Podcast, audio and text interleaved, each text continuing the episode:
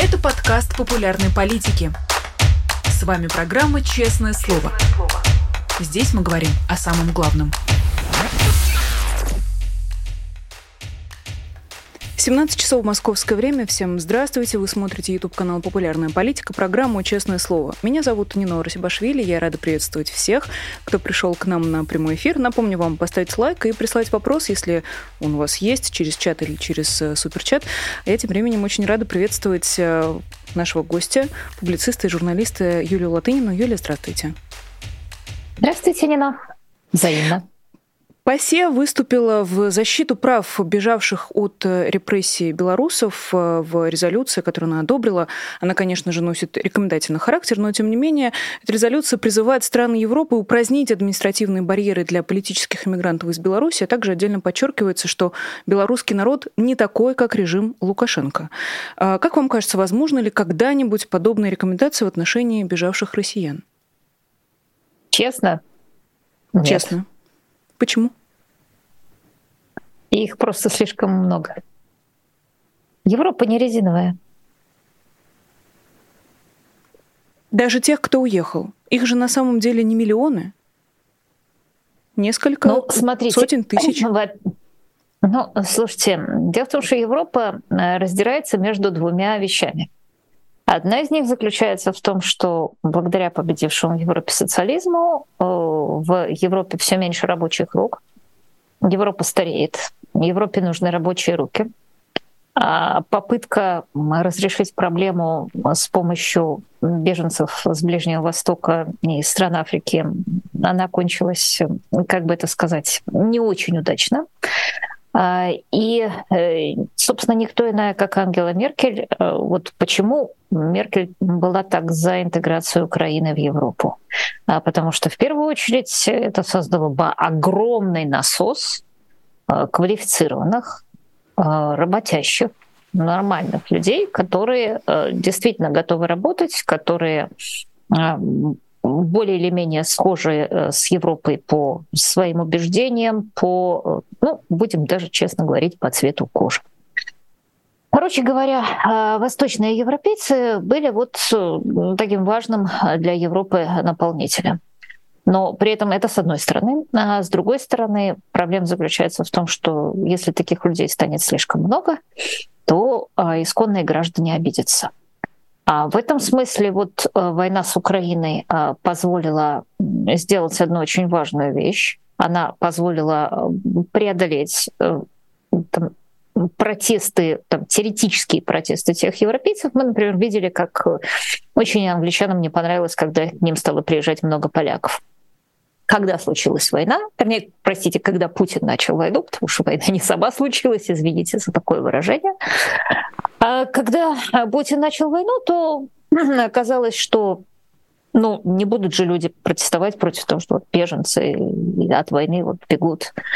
А, хорошо, что белорусов включили в это число, но там 50 миллионов россиян, которые сбежали от режима Путина, Европа не выдержит. Э, я обращаю ваше внимание, что ситуация совершенно диаметрально противоположная Советскому Союзу, потому что во время Советского Союза э, тогдашние тоталитарные режимы, они пытались удержать граждан внутри, они очень ценили людской ресурс, и они, кстати, ценили мозги, потому что э, Сталину казалось, что с помощью людей, ученых, которых он посадит в клетку или в шарашку, ну или в большую клетку под названием Советский Союз, он сможет что-то такое придумать, что позволит ему обогнать Запад и в конце концов разбить его. А сейчас у Путина ситуация другая. Более того, не только у Путина, а вот все, все новые разновидности тоталитарных режимов, тоталитарные режимы 21 века, мелкие, я бы сказала, неототалитарные режимы, они как раз хотят, чтобы мозги из страны уезжали. А, соответственно, этих мозгов э, конкурентов оказывается слишком много. И э, если мы видим, что железный занавес в 20 веке в Советском Союзе был со стороны Советского Союза, то сейчас он, ну, если не железный, то такой деревянный занавес с другой стороны, его можно прогрызть. А, Причем интересно, что если Путин, конечно, запретил выезд, то вот тут-то вот немногочисленные люди, которые там сумели спрыгнуть с теплохода, переплыть вплавь Черное море и так далее, и так далее, конечно, их носили бы на руках, и они пользовались бы величайшим уважением как беженцы из страны рабства. Я вот, надо сказать, думаю, что бы случилось, если бы Советский Союз в свое время разрешил разрешил тотальный выезд. Я думаю, что некий аналог этого можно сыскать в том, что случилось в конце Второй мировой войны, когда свыше э, двух э, миллионов жителей Советского Союза оказалось за границей. Ну, часть из них была угнана, часть из них сотрудничала с немцами, но большая часть это были вот остарбайтеры, которые были угнаны. Э, или пленные, э, про которых было известно, что их возвращение в СССР означает или их расстрел, или лагеря. Тем не менее, как мы знаем, союзники их э, вернули, и многие из них, чтобы не убивать себя, чтобы не попасть обратно, кончали с собой. Это были в основном белорусы, украинцы, русские, потому что, собственно, из тех областей, которые были оккупированы, больше всего людей было угнано. И вот тогда их вернула Европа обратно. Вы сказали 50 миллионов человек. Э, вы имеете в виду 50 миллионов выехали в текущую волну иммиграции? Или откуда у вас эта цифра? Не, 50 не, миллионов? Нет, я сказала теоретичес, теоретические 50 миллионов. Вы знаете, помните прекрасный анекдот времен э, Брежнева о том, что значит, его просит э, некая дама открыть границы, а он отвечает, шалунишка, наедине со мной хочешь остаться? А, я не могу сказать, конечно, 50 миллионов, ну, слушайте, там вот, ну, из ГДР, а, да, конечно, из ГДР, если бы открыть границы, убежало больше. А сложно сказать, сколько бы убежало из Советского Союза, были бы открыты границы, но у Европы же есть еще один кошмар, он называется распад России. И вот э, тут, насколько я понимаю, просто я 50 миллионов, может, загнула, но я слышала, слышала рассказы о том, что число потенциальных беженцев в случае распада России оценивается в 40 миллионов человек. Ну, это, конечно, очень много, я не думаю, что столько убежит, но тем не менее, это вот то, чего Европа боится. В конце концов, сейчас... миллион сирийцев убежал, и вон какая была проблема. А даже сейчас уже есть проблемы с украинскими беженцами. Я не знаю, никто не знает их точного числа, но где-то я видела цифру, что в Украине с 40 миллионов осталось сейчас около 25. Ну, в это надо включить аннексированный Крым, опять же, Донбасс и какую-то очень сравнительно небольшую часть людей, которые оказались на территории России. То, что я смогла найти э, более-менее оперативно, э, некоторые цифры. Что касается белорусов, за последние два года в, стран, в страны ЕС могли уехать до 172 тысяч белорусов. Это, конечно, кратно меньше, чем количество россиян, которые теоретически уехали из России. Вот, например, подсчеты Министерства обороны Великобритании в мае 23-го говорит, что из России примерно уехало миллион триста тысяч. Такие же цифры э, давал Forbes во время мобилизации. Э, и тем не менее, получается, миллион – это вот условно округлим, это то самое число, которое уже вот не проходит политическую, что называется, проверку. Совершенно неважно, за войну эти люди или против войны, поддерживают или нет, в Европе таким людям места нет. Нет, на секундочку, я миллион э, Европа э, выдержала, да, миллион айтишников и так далее. Но просто понятно, что если открыть двери, то э, побежит не миллион, побежит гораздо больше. И причем в том числе людей, которые даже абсолютно не могут э, бежать от войны, а действительно просто людей, которые видят, что в Европе жить гораздо лучше э, по той же самой причине, по которой э, в Европу бежит гигантское количество людей из Ближнего Востока или из Африки. Я не знаю, заметили ли вы, но а, долгое время а, в Европе, казалось, доминировал левый нарратив, и было огромное количество газет, которые писали, вот как важно встречать беженцев, как э, страшные дела делают э, те правительства, которые посылают какие-то корабли их останавливать. А все это выглядело, с одной стороны, беженцев было очень жалко, а с другой стороны, было понятно, что те корабли, э, в том числе снятые всякими гуманитарными организациями, которые вылавливают из Средиземного моря те шаланды, на которых плывут беженцы, э, что этих шалан, этими шаландами оперирует мафия, и что вот эти вот гуманитарные организации таким образом, как полезные идиоты, помогают этой мафии. А, и я не знаю, обратили ли вы внимание или нет, но сейчас э, Европа очень интересную, очень э, такую штуку сделала. Они в э, Ливии организовали лагеря беженцев, где, ну, короче говоря, там, если ты хочешь попасть в Европу, ты должен оказаться в этом лагере беженцев. А в этом лагере беженцев происходит примерно то же самое, но ну, мы можем себе представить, что такое Ливия. Ну, приблизительно то же, что в Заксенхаусене или других э, фашистских лагерях или там в ГУЛАГе. Там условия не сильно отличаются. А людей этих э, обирают, людей этих прессуют. Периодически э, какие-нибудь крайне левые издания публикуют об этом крайне откровенный репортаж, и от этого репортажа встают волосы дыбом. Но больше мы не видим а, никаких статей на первых полосах газет, бедные беженцы, э, то все пятое, десятое. А, все уже поняли, что так выборы не выигрываются. Хотя еще недавно, еще недавно а, казалось, э, в том числе и левым, а, что если будет много беженцев, э, которые получат гражданские права, то они, естественно, будут голосовать за левых. И это действительно было так. И вот это замечательное единодушие такого рода было, конечно, нарушено после того, как избиратели стали массово высказывать свое недовольство. Для тех, кому... это важно. Для тех, кому да. интересно почитать э, про лагеря в Ливии, э, большое было расследование 2 декабря 2021 года на сайте Медузы. Медуза совместно с Ocean, Outlaw Ocean Project публиковала это расследование как раз про то, что происходит в этих лагерях. Действительно, э, никакого суда, пытки э, и убийства. Это для тех, кому э, хочется в эту тему чуть больше погрузиться. Я предлагаю все-таки тогда да, вернуться... и это просто, и это все финансируется Евросоюзом. Это вот просто как бы, если бы Евросоюз финансировал, а, я не знаю, ЧВК Вагнера. Вот примерно то же самое происходит. Э, вместе с Кувалдой и всем остальным.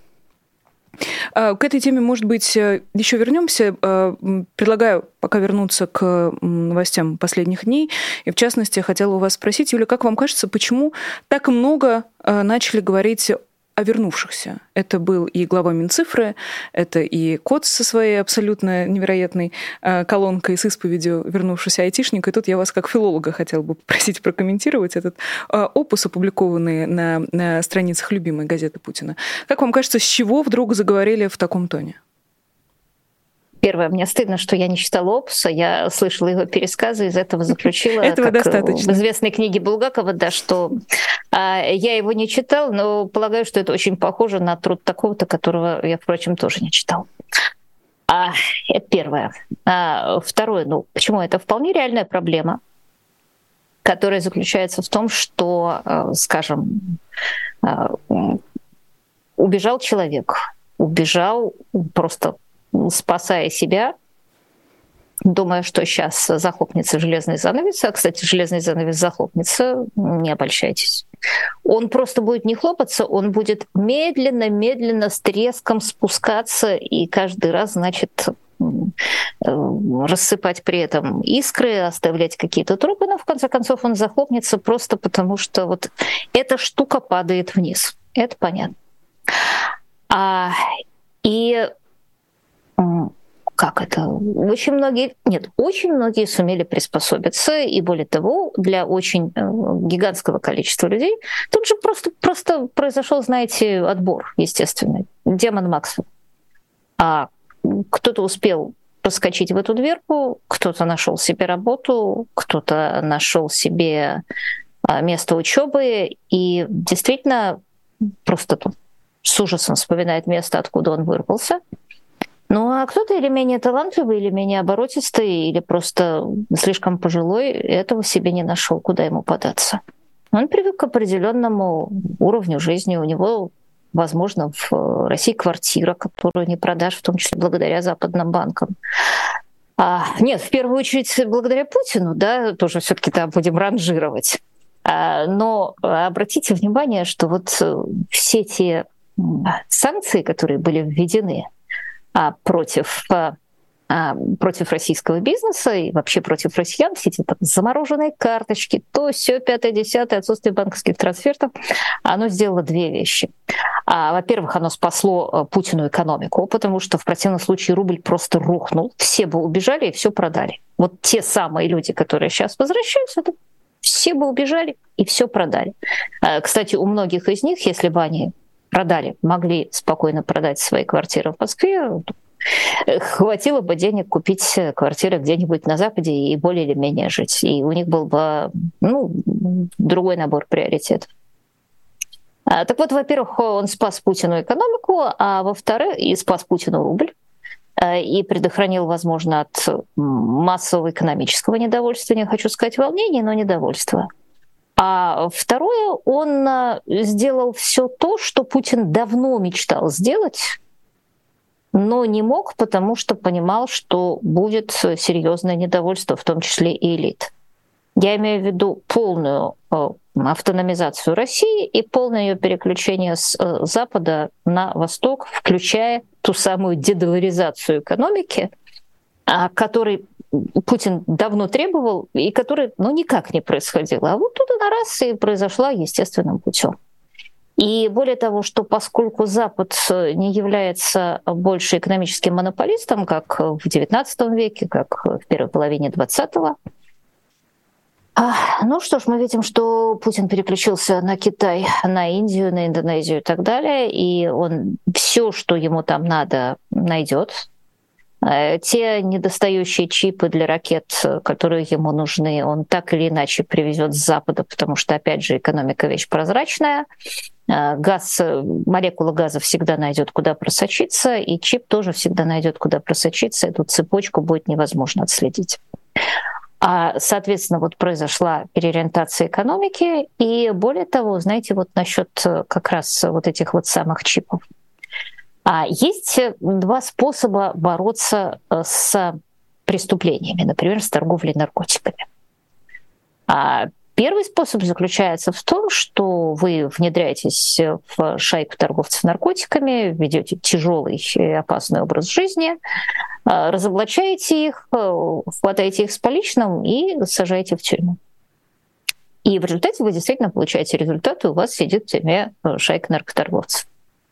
А второй способ заключается в том, что вы приходите в банковский комплайнс на Западе, который стал вещью в себе, и говорите, так, вот все транзакции свыше 100 евро, ну, совершенно не обязательно должны быть транзакции россиян. Я сейчас говорю вообще. Все транзакции свыше 100 евро должен человек объяснить, представить 383 справки, куда они откуда. А в результате второго способа у вас образуется масса рабочих мест – в частности, в каждом банке у вас образуется офицер по комплайенсу, а деятельность которого никак э, не зависит от благосостояния банка и ровно наоборот. Чем больше офицер по комплайенсу сделает банку гадостей, и чем больше он зарежет у него клиентов, которые не все могут предоставить э, бумажку, откуда взялись 100 евро, а даже если могут предоставить бумажку, то плюют и платят наличкой. А, так вот, кроме того, этот офицер по комплайенсу, он отвечает непосредственно перед Центробанком, то есть он не отвечает перед этим банком. Он, собственно, вот э, как, как в Советском Союзе э, представитель порткома на заводе. Да, он озабочен чем угодно, э, кроме того, как повышением продуктивности производства. Он озабочен идеологической правильностью. И вот в первом, во, втором, во втором случае, если э, вы начинаете отчет, в каждой транзакции требовать отчета, вы, конечно, ни одного наркоторговца не поймаете, а, но вы создадите массу рабочих мест э, для э, вот, офицеров по комплайнсу а, путем того, что можно назвать а, ну, созданием отрицательной прибавочной стоимости. А более того, отрицательный мультипликатор. Вы знаете, есть такой показатель, который называется мультипликатор, когда значит, денежная масса из-за этого увеличивается. В данном случае это отрицательный мультипликатор, благодаря а, которому а, у вас а, там, вы произвели некоторое количество труда, в результате этого некоторого количества труда исчезло огромное количество ВВП. потому что люди на это плюнули, забили и этого не сделали. А, так вот, э, соответственно, мы видим, что Евросоюз, ни в коем случае не надо думать, что это только по поводу россиян.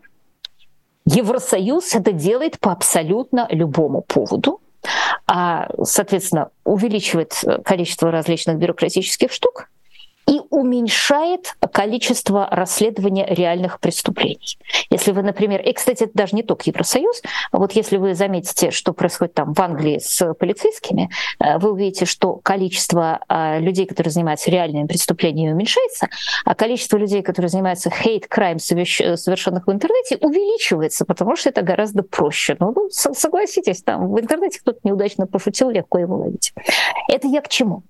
А если вам надо отследить э, движение чипов, которых продали из Америки, и сделать так, чтобы они не попали в калибр, то единственный реальный способ это действительно следить за продавцами этих э, чипов и действительно скрывать э, цепочки людей, которые совершают то, что является с нынешней то, европейской точки зрения и американским преступлением а да, снабжением путинского режима вещами, которые э, будут взрываться в украинских городах.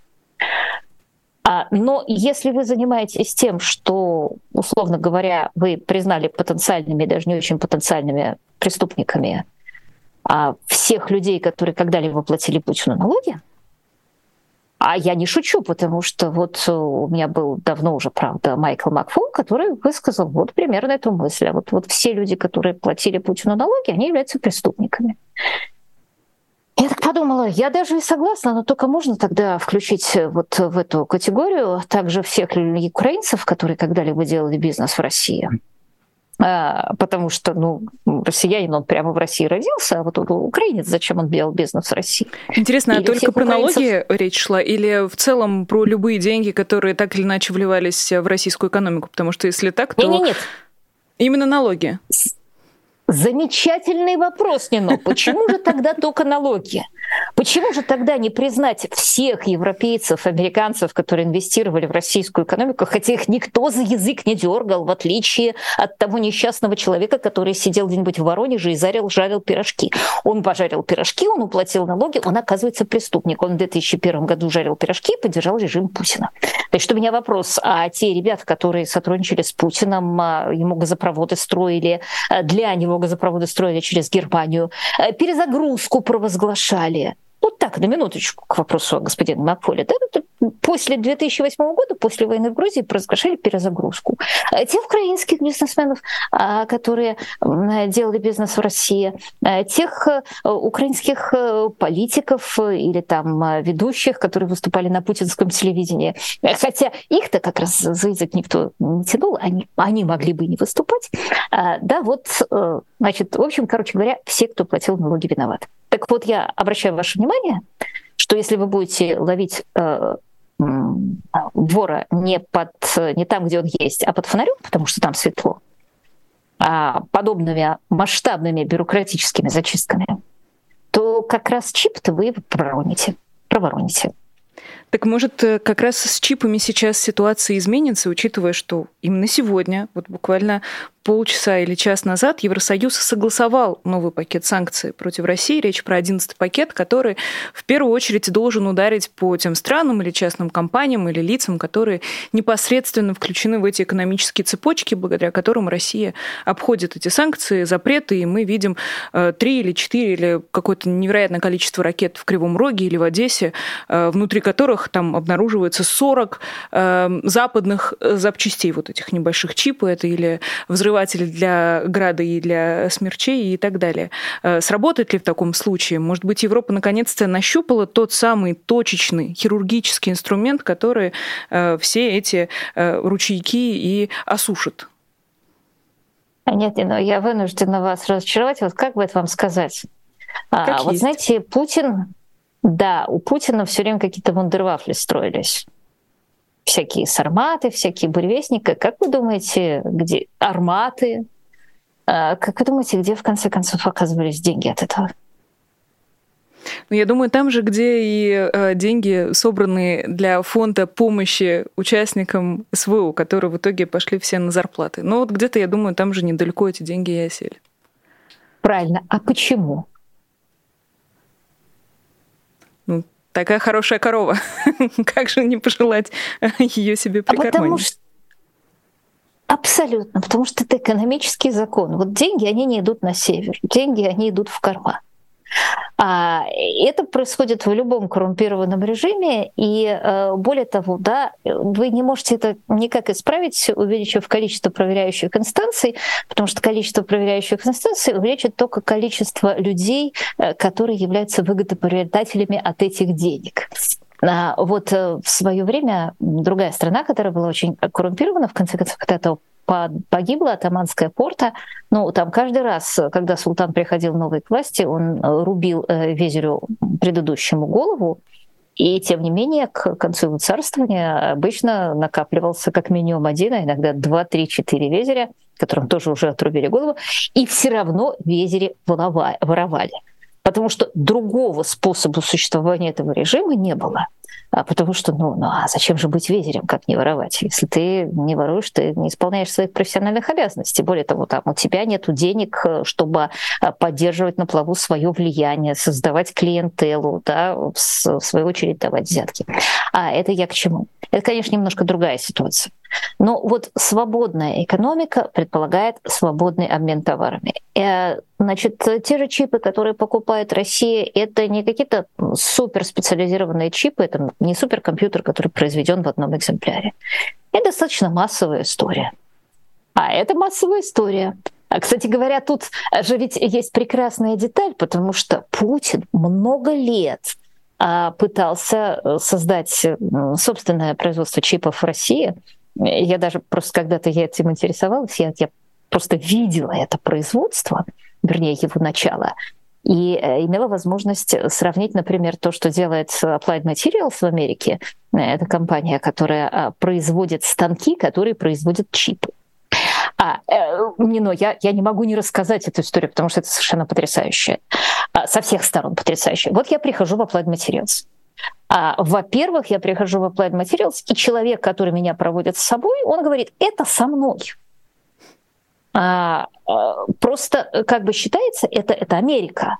А в Америке достаточный уровень а, доверия к работнику, а, чтобы все считали, что не стоит лезть в то, что делает работник. Вот если он сделает что-то не то, то он поплатится своей работой, а так чего мы будем над ним 33 раза контролировать и выписывать пропуск, и мне просто тут же на конторке оформляют пропуск, и я захожу внутрь.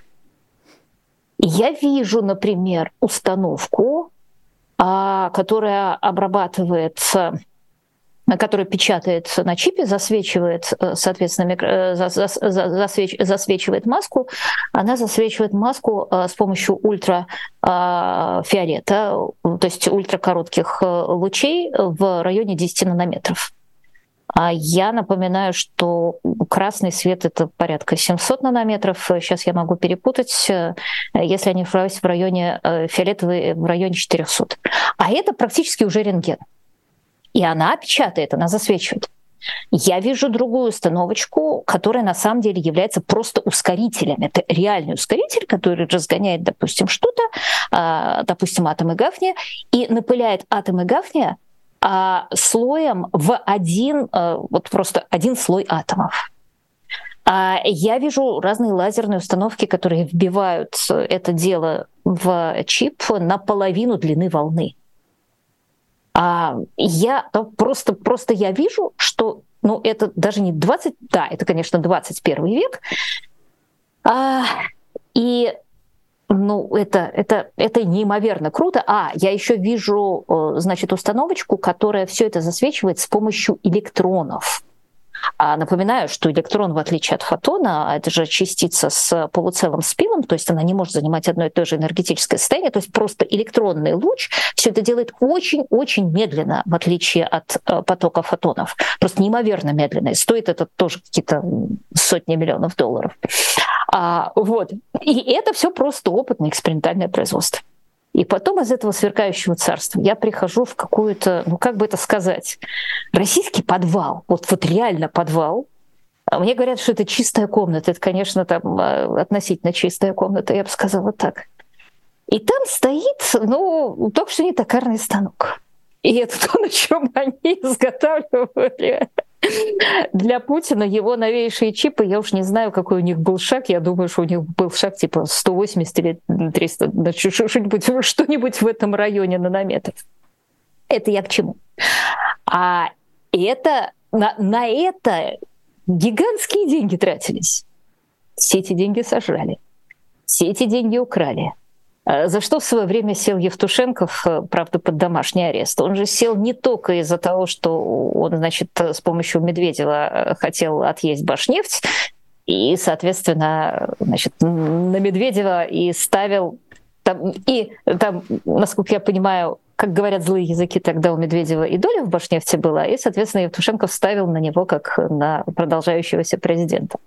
А Евтушенкова в том числе, и даже в первую очередь, донесли-то на что? Что он вот столько-то, столько-то бабла а, получил на организацию вот этих самых микрочипов, и, кстати, только с Чубайсом вместе инвестировал туда 500 миллионов долларов.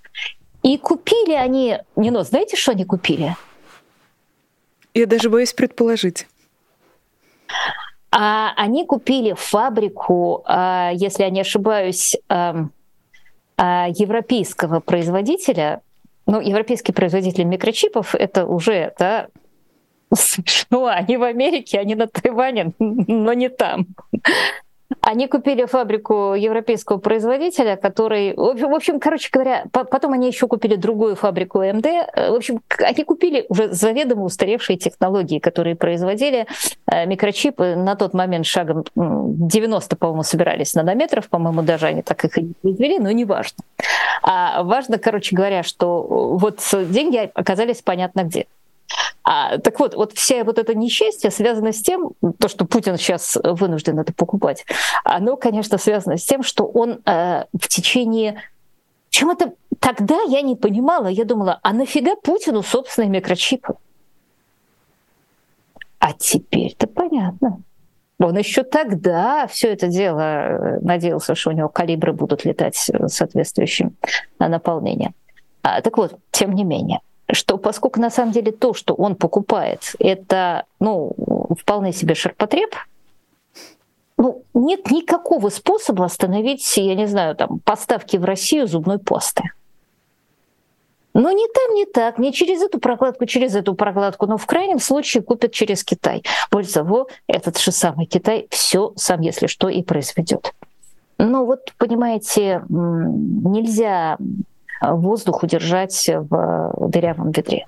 Это экономика. Ну, один вопрос можно все-таки... только одно. Можно, угу. можно точечно ловить тех людей, которые это делают, но, как я уже сказала, а, вот принципы европейской бюрократии, самоорганизации противоречат этому. Да, но один вопрос все-таки зубная паста, а другой вопрос э, чипы или другие механизмы, я не владею не терминологией, но которые используются они... в калибрах и в прочих, в прочих убивающих людей ракетах. Не, но вы, тут еще раз повторяю, вы ошибаетесь, думая, что в калибрах используется какой-то такой суперчип. В нем тот же чип может использоваться, что в стиральной машине. Более того, а, я вам еще одну потрясающую вещь скажу это вообще а, сейчас тенденция а, развития вот а, как бы всех а, высокотехнологических отраслей, все думают, что это, это у нас еще старое советское мышление, что вот есть какая-то секретная штука офигительная, и она офигительно сделана. А вот чайники мы для ширпотреба производить не умеем. Сейчас мы во время технологического развития мы все время видим одни и те же самые истории. Вот есть, допустим, какие-то российские спутники, а, которые Путин думал, что они ему помогут, там спутник Барс, еще что-то, спутник Ресурс, если я не ошибаюсь, если я ничего не путаю. И он не может с них нормально фотографировать э, земную поверхность и не может с них получать нормальную информацию о поле боя потому что они, э, во-первых, коммерчески неокупаемые, а во-вторых, э, они, собственно, развивались в бесконкурентной среде. А в то время как Украина, которая пользуется в том числе коммерческими спутниками, вот эти коммерческие спутники в военных случаях, смыслах оказались лучше. То же самое мы видим со Старлинком Илона Маска. Потому что есть, э, нету никаких супер-пупер э, военных технологий связи, которые оказались там недостижимыми не для всего, а есть Starlink, который именно за счет того, что он сделан для миллионов, оказался способен эту связь поддерживать. И просто вот возвращаясь э, к даже космической отрасли, я вам скажу совершенно потрясающую вещь. Слыхали ли вы когда-нибудь о наноспутниках? Э, честно говоря, нет. Я слыхала только о новейших разработках Вайна. Там тоже было что-то про супер-микро нанотехнологии на сферы. Но про наноспутники нет, не слышала. Нет, а значит, ситуация очень простая. Есть традиционный государственный спутник, который делают по старинной технологии, э, кстати, если я не ошибаюсь, и по э, как бы бабушкиным рецептам. А если я не ошибаюсь, в Voyager э, стоит, э, стоят процессоры, которые действовали на 360, ну, в общем, на компьютерах 90-х э, годов на 360-х вот этих вот самых IBM или что-то в этом роде. Потому что это проверено и надежно. И эти спутники, они здоровенные. Ну, конечно, очень часто у них есть такие функции, которые они действительно не могут выполнять, не будучи здоровенными. Но есть класс Э, задач, например, там фотографирование земной поверхности не в очень высоком разрешении, а просто для сравнения какого-то участка земли с другим участком земли, например, где пшеница зеленая, а где уже пожелтела. А вот э, можно тогда взять спутник, э, просто буквально весом в несколько грамм, ну, в несколько десятков грамм, и самое главное, начинить его новейшей потребительской электроникой. Вот просто самым обычным вот этим вот самым чипом, который уже 22 нанометра или меньше, э, запустить этот спутник. Стоить он будет копейки по сравнению с вот с этим самым огромным, потому что даже у Илона Маска, понятно, это очень большая э, цена, э, сколько оно оно, оно, оно в космос летит весом в несколько, в полкило или весом в несколько тонн. А, и да, этот спутник, конечно, не сможет выполнять очень большое количество функций, но некоторые функции, особенно если этих спутников запустить рой, он будет выполнять гораздо дешевле. А если эта потребительская электроника откажет, а, то это будет просто вопрос копеечной потери, потому что каждых таких спутников, вот в эту большую ракету, которая поднимает один-два а, солидных спутника, можно напихать десятки. А, вот этим занималась у нас э, компания Михаила Кокорича. Прямо в России этим занималась частная космическая компания, называлась Даурия. Как вы понимаете, ее сожрали. Господин Кокорич сейчас э, в Швейцарии. Как вы понимаете, он не пропал. Да кто бы сомневался. А, Юля, у нас остается 7 минут на два вопроса. Я очень надеюсь, что мы с вами а, уложимся. Первая история с Пентагоном, который случайно или, не знаю, по какой-то необъяснимой причине неправильно посчитал помощь Украине и поставил ее аж на 6 миллиардов меньше, чем должен был. И еще один вопрос уже из чата. Юрий вас спрашивает, какие прогнозы по контрнаступлению ВСУ? Если можно, две эти темы объединить. И э, что вы думаете? Во-первых, как так получилось, что 6 миллиардов, все-таки это не две копейки, которые могут в кармане потеряться.